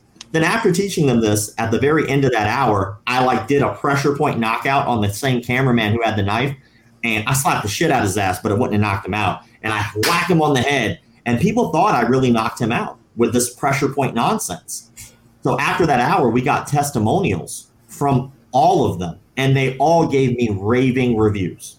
Oh my God, this is the greatest seminar ever. I loved it. I feel like I'm safer. I know that it's bullshit. I taught them bullshit on purpose. So after that hour, I bring them back, I send them down, and I'm like, all right, guys, does everybody enjoy the first hour of the seminar? Yeah, loved it. Blah. I was like, all right, cool. What if I told you all that that was all made up nonsense and doesn't work? And they were all like, no. And like they were all just completely fooled. And it goes to show you, like, two of these people had PhDs. It just goes to show you how easy it is to fool people about things that they don't know anything about because they're putting so much trust in you. And that's like the problem. And then I taught them like a real self defense seminar for an hour. I made them spar. I made them work on takedowns. I made them learn rear naked chokes. I made them learn legitimate techniques that are proven to work. And then we interviewed them again after that about the whole experience. So it was a fun experiment, the entire thing. And I really hope that when people watch the documentary, they see just how easy it is for people to be fooled. And hopefully that'll make them ask more questions before joining a martial arts studio that might take up a year, two years, five years, 10 years of their life that might wind up being a cult. Yeah. So if you see like a school that says Gracie with a Y, Right? you, sh- you should like, probably question that shit. You know. So What's running time uh, looking like? Um, well, right now we're in the middle of editing, so I'm looking Okay. to. We're trying to get our trailer done this week. I should have the the the first draft of the trailer done by Saturday, and then I'll send something back, and then you know, obviously we have to chop it down. We're going to look at about two minutes for the trailer, um, and then after that, we're probably going to be looking at like depending on how we sell it. It's either going to be a two-hour movie because there's no way to make it shorter. We just already know that, or we're going to try to sell it as a docu series because we have so much footage. Bro, Um, I think I think that would be great. You know, three, four parts on Netflix, release them all at once. Bro, I, I will sit there on a Saturday and watch the shit out of that. And it's, I mean, I was worried when we started filming that maybe it wouldn't be good, like because it's a documentary. You don't know what kind of footage you're going to get. It's not up to you. It's up to the people that give it to you. But then as we started filming, I was like, "There's no fucking way this isn't good." Like every time, every interview we did, especially with the frauds, like with the frauds, I couldn't be on camera because I call them out all the time. They're going to recognize this. I promise. This is a very unique face. All right, but so I couldn't interview the frauds. But what I did was I had our director interview the frauds through him. So I would like write down questions on note cards and I'd pass it over to him during the interviews. So that way we got all the questions answered that we wanted, but I just couldn't be the guy to interview them because there was a chance that as soon as I sat down and they saw me, they would leave. So They would recognize you, yeah. I found out something interesting though. I didn't know. Oh I yeah, found tell out us. apparently there is a place in the world that you actually do have to register your hands as deadly weapons. Let me guess. Wait, hold Florida. up. Florida. Alabama. Well, that would be the one place on the planet that doesn't give a fuck what you register. you Gotta register this gator. Um, no, man, it's Guam. In Guam, you actually have to register your hands as deadly weapons. Funny enough, it's a legit law, so feel free to look it up. Just type in Guam, register your hands as deadly weapons, and you will it will pop up. You will find out. And I had called ev- like it was very vague. Like you had to call like their tax collector's office, but it doesn't tell you what department. And so I called every one of them, and we recorded all the conversations. I called every department just because, like, to see what people's reactions were. And man, they were so funny because even the department that was the correct department didn't even know about it. And I was like, look, I'm not making fun. These hands, yeah, there you go. See? like, isn't that crazy? And what's even funnier is we went to the Martial Arts History Museum, which is in Burbank, and I asked the dude at the History Museum about that. He was like, oh, that's ridiculous. So it might make that dude look a little bad. That's not the purpose. It's kind of for more comedic value because even I didn't know this shit. But you know, as soon as he says that, we're obviously we're going to cut to the part where we're talking about Guam.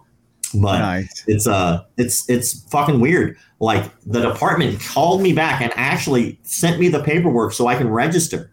And it Did gives you? you? an option on the register paperwork. Do you want to register your hands or register your feet or register both? Oh, both. Serious. both. Package deal. Did did you do it? Yeah, fuck yeah, I did. Oh, I gotta have I gotta have Alex, our director, like hit him back up because I think it'd be a really funny like end credit roll of me just holding up my registration that I am now. I'd be asking him, say, are there any countries this reciprocates to? You know, like my concealed carry. You know, can I can I carry this in Georgia and still be covered? You gotta wear, you can carry, you gotta wear gloves. Mm. Yeah, it's, it's weird, man. Like there's so many misconceptions in the martial arts industry. Even people who are experts in the martial arts industry don't know a lot of stuff that's in the industry. Like I found out how gis were made. I didn't know that the original gi was uh, based off of a firefighter's uniform. Like um, that's where the original gi came from. In Japan, the canvas uniforms that they used to wear, because back in the day they would Right. wear kimonos, like kimono, but a kimono is thin. And so they would wear that and they would tussle with, but they kept getting ripped and jacked up. So they actually did traditionally train in kimonos. But then, like the founder of like a Fukushin or something like that, like the one of the main founders of karate and like the the dude from judo, uh, very famous uh, founder of judo. What the fuck's his name? Help me out. I'm Uh, drawing a blank. Uh, from Junior Dos Santos. No, uh, he was the founder of judo, homie. Maeda. Co- Won it. from the I- Kodokan or something like that. Uh, I don't I don't Kano remember Jigoro. because I'm so bad with names. yeah, but um, Kano anyway, they were Jigoro. actually buddies. So like the founder of this particular style of karate and uh, the the founder of judo were actually homies, and they were like talking about like trying to improve uniforms, and they like walked past like um there you go, J- Yep. Kano, Jigoro Kano or you know. Anyway, so they they were buddies, and since they were buddies, they came up with the idea for the belt system and the uniform system together, which is why you see belt systems not only in karate but also in judo and jujitsu, um, because that was something that they did together because they were buddies. And actually, the the belt system can't comes from um, swim meets. So, like at Japanese swim meets, they would uh, signify what division you were in based off of like these colored stripes that they would put on your like your your swim trunks or whatever. And so that's how they could distinguish who was in what division. And so they were like, "Well, that's a good fucking idea." And then they decided to start doing it. Like it was it was kind of interesting. Going to the martial arts history museum, I learned a fuckload, which is really cool. But like it was, if, if you ever get a chance, go to the martial arts history museum. It's in Burbank, California the dude himself will like walk you through this really cool tour and like take you down this like path of history and it it was really really neat so we'll cover some of that in the documentary as well Nice, nice. So I guess I I am uh, an intermediate swimmer. So purple belt. You're in the purple division. yeah. Chris has been a beginner swimmer for like the last 10 years. So Damn right. I'm just now treading. well, well, listen. I know you've had a busy day. I saw you on different, you know, on, on your live chat this morning, and I know you, the social media thing is just blowing up, which keeps you busy as fuck. I know you got another show with the guys from Killcliff, correct? Yeah, I don't have it today. Like we didn't, we weren't able to do it this week. But yeah, we're doing it. I'm doing a show with the guys from Killcliff because they're one of our sponsors, and uh, they allow us to keep doing this thing. But I sent in a request to be on Rogan today, and Oh. um, I actually got an email back that said, "Hey, would you be willing to come out to Austin if he agrees to having you on the show?" And I was like, "Fuck yeah, dude! I'll walk now if I got to be there in a month. I'll figure the shit out." I, I told Chris that I wanted to go to Austin because uh, Brandon McCaffrey is having one of the PGF qualifiers Yep. in Austin, and I'm like, I kind of want to go to Austin, bro. Chris Yeah, doesn't want to go. dude's awesome, man. He's he's Yeah. nothing but cool to me. He's always been a good dude. Um, but yeah, we'll see what happens with that. I also sent in a notice uh, to be on the Brendan Schaub show as well. So Below we'll the belt? huh? Below the belt or King He of the does, he does below the belt, but he does like another thing for below the belt with like guests and shit. Oh, the he, food, like, food truck diaries. it's not that one either. It's something else. Like Well, fuck. hold on. I mean, he's only got seven or eight shows. I know Right, right, got right, Every yeah, show on the planet he's doing right now. One of the shows that he does, yeah. Like that dude is all over the place. He's on Showtime. I was super happy though to see Callen has been back on. That was a cool for sure. That Yeah, was once nice you once you what- heard the real story of what happened. Wait, I haven't heard the story. Don't say it. Okay. What episode was that? Oh shit! Now I'd have to. I'll look it up for you. Is it a, uh Fighter and the Kid or? yeah, yeah. Okay, I'll look So it it's uh the Brendan Schaub show is uh it's called What's Up with Brendan Schaub. Schaub. okay. What's up, thick boy? well, I've been eating sandwiches too. Dude, I'm happy I'm not finished that. Like when I was fighting, I was fighting at like 155, and I was that's I just maintained that weight, but I'm 6'1. So like I was like a rail. Like I was not at a healthy weight for the height that I was at, but I was so tall, I didn't want to give up my reach. So I was like, you know, fuck it, I'll just stay at 155. And then I discovered this thing. It's it's what happens after you get done fighting. You discover this thing. It's called food. And I don't know if you guys have heard about this shit, but it is awesome. so, So what, what you doing now? You rocking the dab butter like what? Two hundred? oh yeah, I'm right at 200, and I'm happy as fuck. happy, dude, happy as could be. Fuck, Fuck abs, yeah! dude. Having having some margaritas, tacos, and all that shit. Dude enjoying life is what i'm doing man. Like and you know as i'm older now i just do things because i like them. Like i'm not doing them to appease or please anyone else. If you don't like it don't look don't watch don't listen. It ain't hard you know but like you get tired of living your life for other people and basically that's what fighting is. You know you think that you're doing it for the glory and shit. You're really not. You're doing it for sports entertainment because other people are watching you and you're entertaining them. They're getting way out of more out of this experience than you are until later on down the road later on down the road when you look back at your career and you look back at fighting you can analyze and you can assess and you can learn what you grew from it. But at the time it's ego. You want to beat another human being. You want to be the guy who's got the belt. You you you you you. Fighting is very selfish and you know everybody has their own cup of tea and i get that. But when i was fighting i look back that was like the most selfish time i ever had in my life because everything was about me. You push everything out of the way in your life except for you and winning and like that's just not healthy and eventually you know when you move past that you can look back and see all the benefits that you did get from it but at the time that's not what you're thinking you're thinking about the next fight the next win who you're going to fight, studying tape, making yourself better. But it's it's a very selfish sport. And so, but like when you became a coach, then you start to realize like, well, this isn't about me. This is about them and my fighters and my team and my students. And then like I felt like a, a big weight was lifted off my chest when I was done with that shit. You know, to be honest, I felt like now I can give back some of the experiences that I had so other people can succeed where maybe I had failed or lessons that I had learned so they don't have to stumble and fuck up and see like, you know, really fuck themselves up. Because that's what happens is you when you're a fighter, you push things away. So that way you can focus on you. And that's to me just wasn't healthy for me anymore. It's not what I wanted with my life. You know, I just wanted to help people. So started doing this shit and started coaching and I haven't been happier, like to be honest. Fuck yeah. Hey, All right. before be, before Hold we go, Egghead, you have any questions for Rob? Well, I guess a couple uh, points. I think it's been seen in the comments. I think a docu series would be awesome. I, th- I think we're kind of seeing that uh, being Yeah. the way of, of the future. Not so much movies, but just more comment uh, content built over multiple weeks. I mean, I, I hope you know Netflix, Hulu, Amazon Prime. I mean, I really hope one of those guys picks you up. Um, Yeah, we um we're pretty fortunate that we have a lot of people in our corner because they like the message that McDojo Life is about, and they like the fact that it's all about no bullshit. Because people could get hurt. You know, it's it's proven people have been hurt through cults. People get hurt from bad instructors. People's lives are on the line when you're a martial arts instructor, whether you believe that or not. It's just true. It's like we're teaching people self defense, and whenever they have to use those tools, they're going to fall back on their training, and their training falls back on their coach. You know, that's all there is to it. Who is teaching them? You know, and if, if you're doing a shitty job, it not is it is it your fault that your student gets beat up or loses? Not necessarily, but if somebody gets put in a position where you know for a fact that what you're teaching them doesn't work, you know this, you know that this is not tested, you know that you're lying, and they get hurt, that's when I feel like the coach is responsible. You know, if they fucked up on a rear naked choke or they didn't pass to the right side, like those are effective techniques. Those are just mistakes that are made. But if they're trying to do a gun disarm the wrong way and they're trying to move their head out of the way and then hope they can dodge a bullet because you convince them of that, well, then there's problems, you know? Um, but yeah, man, like we have a lot of people in our corner who want us to succeed.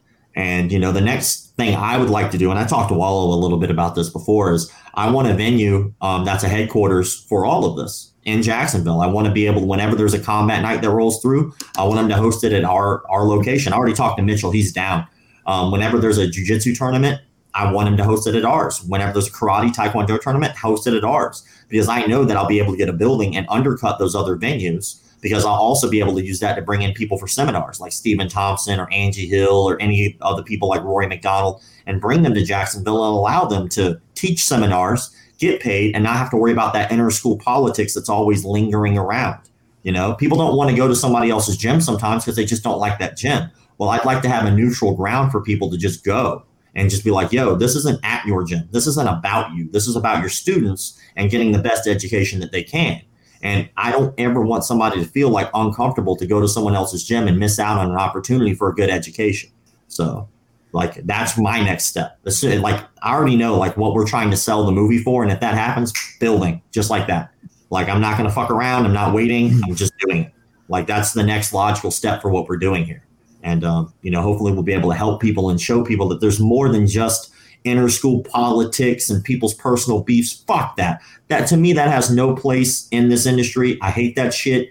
Like, you know, you want to bring back honor, respect, and integrity, then stop having these inner beefs where you tell your students where they can and can't go. You know, let them go and do whatever the fuck they want to do because they're adults. You know. Boom. And I we have one more question. Unfortunately, it's not for you, Rob. This one's for Chris. So, Chris, uh, would you please take the time to answer Tiago? All right. Jon Jones. Okay, so the question the question is, Chris, who is the scarier fighter, Ngannou as a champ or Jon Jones as a ripped heavyweight? Jones. I mean, as, as much as we've we've kind of bashed on Jones over the you know episodes and such as that. Listen, we're not bashing him; we're just having fun with. Yeah, okay, but yeah, and, we're, and we're bashing him for his his out of the ring antics and shit like that. In the ring, unfortunately, that man is still probably one of the best fighters that the UFC's seen, bar none. And I think it's going to continue. The only thing Ngannou's got going his way is he's got that fucking bomb power. mhm. If he clips him, even if he clips him on just the corner of his fucking head, it can be done. Just a done night. Yeah, he can You know. scramble his ring waves. Yeah. All right. First 90 seconds. First 90 seconds, Ngannou. First Well, I mean, his seconds. cardio's gotten better, he says, and things Uh, like but, that. but still, that, that's when he's his, his most explosive. Like Yeah. you said, he touches any part of him it's going to hurt. to the lot. moon. Yeah. I mean, but but then after that, Because I think Jon will pick him, pick him apart. Because Jon's got way better leg kicks than Ngannou's got, and you know he's going to don't know. slow I, down. we we definitely don't want to see too many leg kicks because Jones' legs are not that that thick. No, Yeah. no. You know, the they're- thighs maybe, but once you hit the knees down, those things turn Yeah. into toothpicks. He forgot It's leg weird. day. Oh, but remember, I mean, he he out wrestled DC. So so if Jones We can don't talk about DC that. We don't talk about that. How Nope. dare Okay. you, I was gonna say like he's gonna probably he's probably gonna take Ngannou down. And, Which would and I that mean, which would be a smart move because then Yeah. you neutralize his power. Because you know, I mean, what's what's Ngannou at best? A blue belt, maybe. Uh, I don't know. I don't know. Yeah, Never, you know. Probably like a. and I bet he ain't got no Naga champs. We know Jones has got a Naga champ at least. Imagine being that poor schmuck. You like go to Naga, you know, you're a blue And you belt. fucking pull Jon Jones. you get Jon Jones. You're like, man, You fuck, just I laugh just in my bracket sword. first. No, you just laugh at first. You're like, "Ha, Jon Jones, what a funny name." And then you what an go to the idiot. mat, I'm gonna like, destroy this Jon Jones character. Then you show up, hmm, oh, that Jon Jones. the real one. He's on the other side of the mat, all six, seven of them in a gi, and you're like, fuck me. I quit. All right. Before right, guys, we go, dip, man. I appreciate yeah, y'all be- having me on. before we go, give a shout out to your sponsors. I'd like to thank our sponsors, Killcliff, Free Sleep, RDX Sports, and Carolina Custom Foam for helping me keep the bills on, or the lights on, bills paid. All right, we'll let you go so you can go do your shit, man. Do your I thing. got, I got things to do, but I appreciate all you guys. Keep up the good work, man. You know, I noticed that like your last couple shows because y'all were demonetized like for I don't know, like a year, some shit. Yeah, we've tried to rein them in a little bit. God damn it. so it's kind of cool fault. to see like My fault, You know. guys.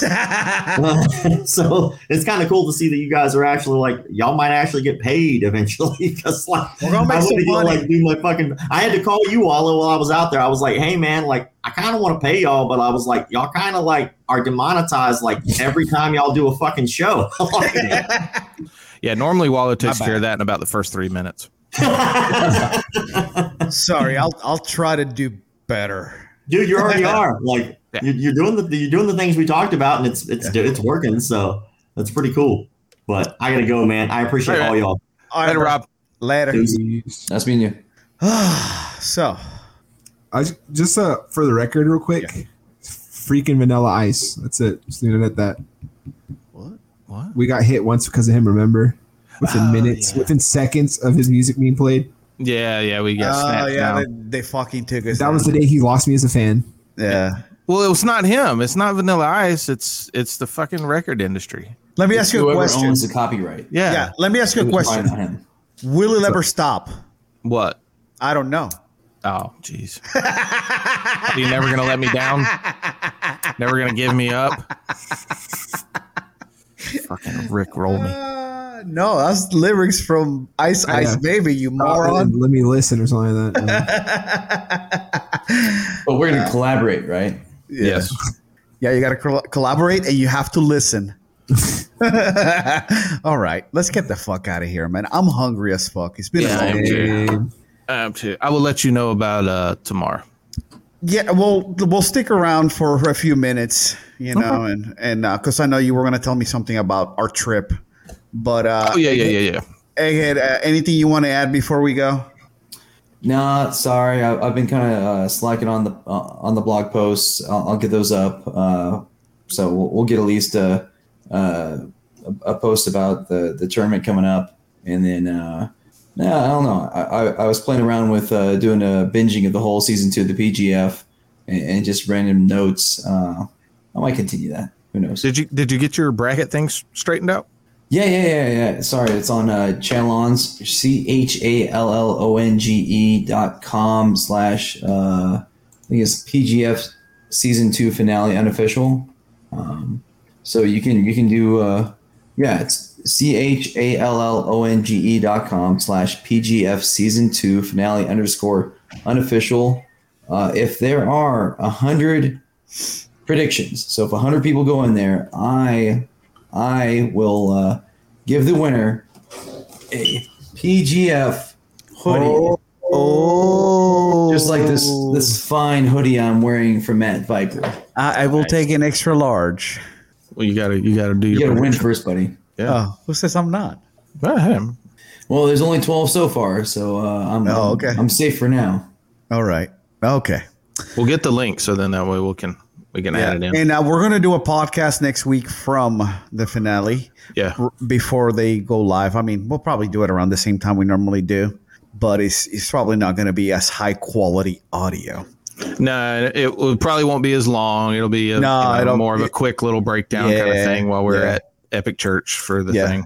Uh, Anyway, Miggy, anything else you want to add before we bounce out?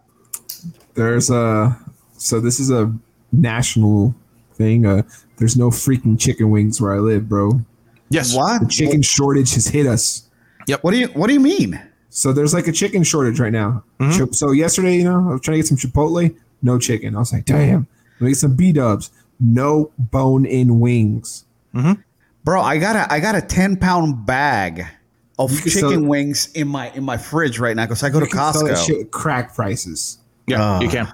It, it, it's he's for real. It's uh, I, I'm dead serious. And then there's Yeah. a Chick Fil A sauce shortage. Things well because that getting- shit's that shit's amazing. But It's crack. I actually did want to add something real quick before we go. Uh, this uh, upcoming Monday, uh, Jacksonville Muay Thai is hosting a seminar with Liam Harrison and Andy Howson, and it's May 17th from 6 to 8.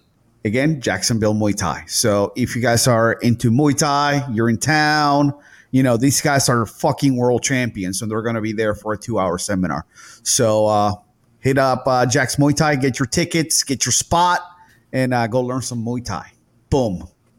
Anyway, guys, thank you so much for listening. We appreciate your support, and we'll catch you next week. Adios.